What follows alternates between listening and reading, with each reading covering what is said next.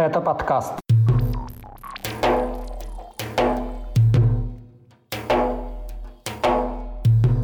Арест бежавшего от преследования чеченцев в Кыргызстане, правозащитники Ангулбаев в федеральном розыске, скандалы из-за фотосессии в Дагестане и переименование стадиона Исымбаевой в Махачкале. Об этом и не только в 146-м выпуске подкаста «Кавказ реалии». О главных событиях на Северном Кавказе и юге России за неделю вам расскажу я, Курбан Хамзаев. Приветствую.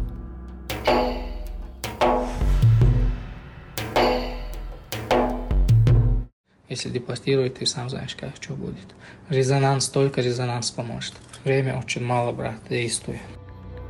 В Кыргызстане арестовали 28-летнего спортсмена из Чечни Мансура Мавлаева, который покинул Россию после похищения и пыток. Власти региона преследовали его из-за критики в адрес Рамзана Кадырова. Он сумел сбежать из нелегальной тюрьмы, в которой силовики удерживали его после освобождения от предыдущего заключения по сфабрикованному обвинению.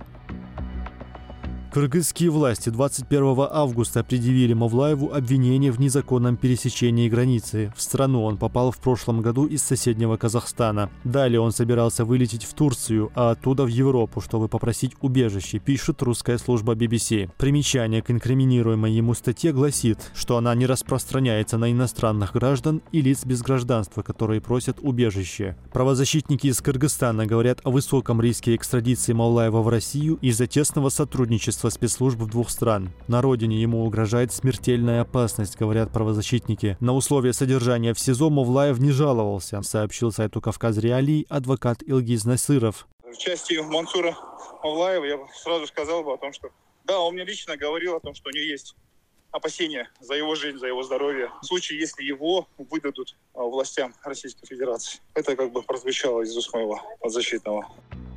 По данным Государственного комитета национальной безопасности Кыргызстана, Мавлаев с августа 2022 года находился в межгосударственном розыске за участие в, цитата, «спящей ячейке представителя террористического подполья» и якобы собирался нападать на состоятельных граждан страны. Это, как заявляется, им было необходимо для финансирования террористических организаций. Однако обвинения по этому делу Мавлаеву еще не предъявляли, говорят адвокаты. Тем временем живущие в селе Старые Атаги, близкие Мавлаева, были похищены властями новостями сообщили сайту «Кавказ Реалии» представители базирующиеся в Европе правозащитной ассоциации «Вайфонд». По словам самого арестованного, речь идет о двух родных братьях. По данным чеченских оппозиционеров, в ОВД Шалинского района также незаконно держат родителей и сестру Мансура. В отделе полиции отрицают задержание родственников Мавлаева.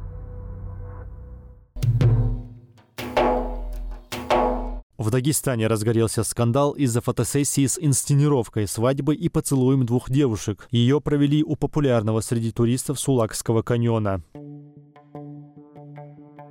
По данным дагестанских известий и телеграм-канала Мэшкор, фотосессию опубликовала в своем инстаграме участница шоу «Пацанки» Лаурита Карпова. На кадрах она одета в платье невесты и пьет шампанское в компании другой девушки. После реакции в сети на эту съемку Карпова закрыла свой профиль в инстаграме. Депутат Госдумы от «Единой России» Султан Хамзаев отправил донос в прокуратуру и МВД из-за сделанных фотографий. В своем телеграм-канале он написал, что потребовал, цитата, «проверить и персонализировать участников провокации». МВД Дагестана отчиталось о начале проверки по административной статье о пропаганде нетрадиционных сексуальных отношений. С декабря 2022 года в России запрещено распространение позитивной информации о гомосексуальности, бисексуальности и трансгендерности. За это предусмотрены штрафы до 400 тысяч рублей для граждан и до 5 миллионов для организаций. Европейский суд по правам человека назвал закон дискриминационным. В июне Минтуризма Дагестана выпустила памятку для прибывающих в регион туристов. Она содержит рекомендации по правилам поведения в республике, а также советы по дресс-коду, которые предписывают носить, цитата, «скромную одежду». Согласно этому материалу, местными жителями не приветствуется, в частности, курение в общественных местах, особенно если курит женщина, рукопожатие между мужчинами и женщинами, а также активные проявления чувства между мужчиной и женщиной на публике, то есть поцелуи и объятия.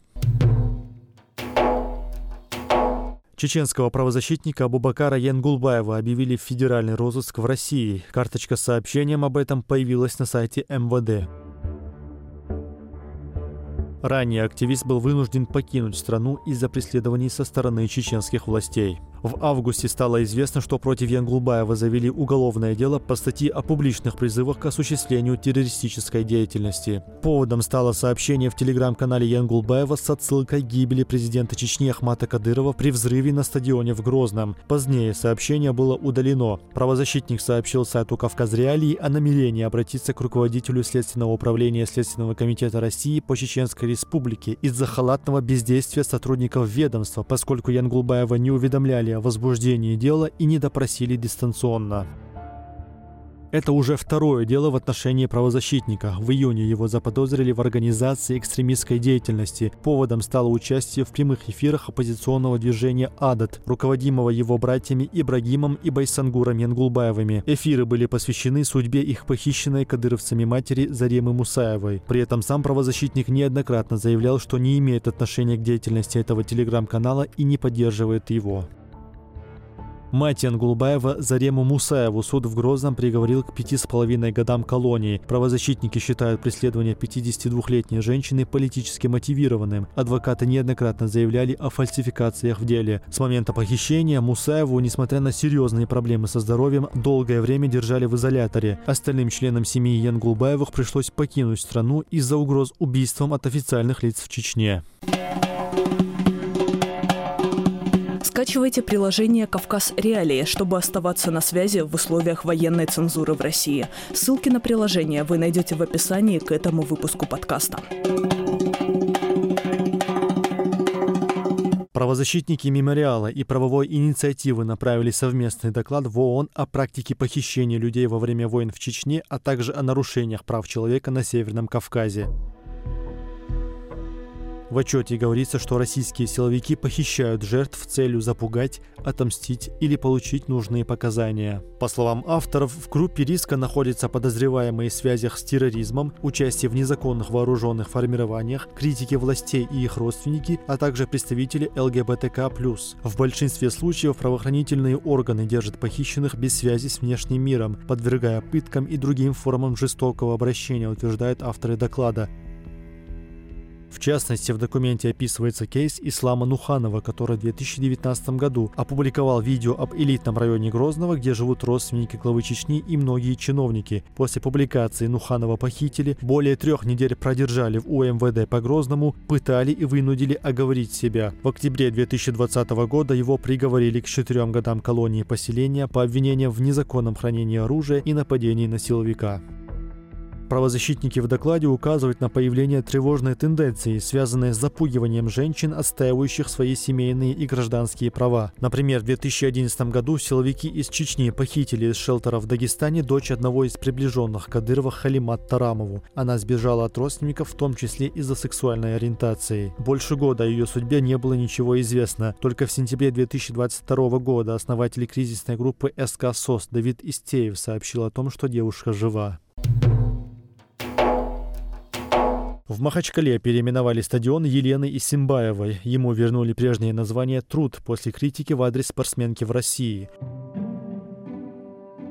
В июле она назвала себя человеком мира, а свое звание майора армии – номинальным. Так Исымбаева отреагировала на сообщение СМИ о ее переезде на испанский остров Тенерифе. Тогда же команда оппозиционного политика Алексея Навального заявила, что Исымбаева владеет там недвижимостью на общую сумму в 3 миллиона евро, а в Международном олимпийском комитете сообщили, что российская спортсменка продолжит работу в организации, поскольку она не поддержала полномасштабную войну против Украины и не имела контрактных связей с Минобороны. Елена Исымбаева – одна из самых титулованных легкоатлеток в мировой истории. Она родилась в Волгограде. Ее ее отец родом из Дагестана. На протяжении многих лет спортсменка поддерживала политику президента России Владимира Путина. Например, в 2012 году она была его доверенным лицом на выборах, а в 2020 году вошла в рабочую группу по внесению поправок в Конституцию, которые позволили Путину обнулить его президентские сроки.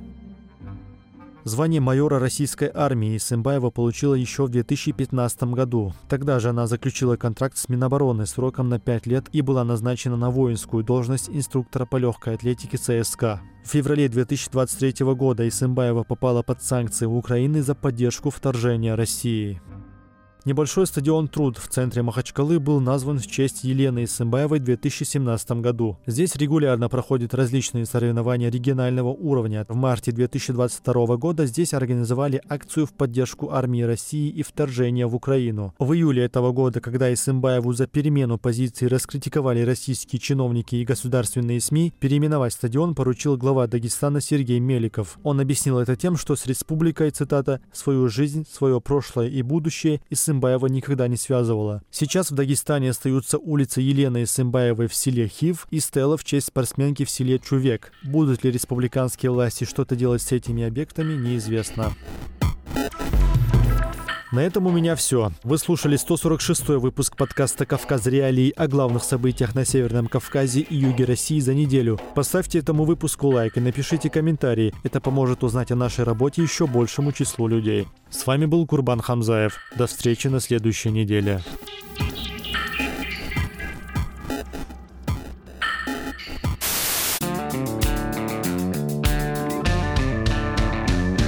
Студия подкастов «Радио Свобода». Человек имеет право. Время свободы. Американские вопросы. Кавказ подкаст. Атлас мира. Цитаты свободы. Скучно не будет. Слушай на всех подкаст-платформах. Просто надень наушники. Подкасты «Радио Свобода».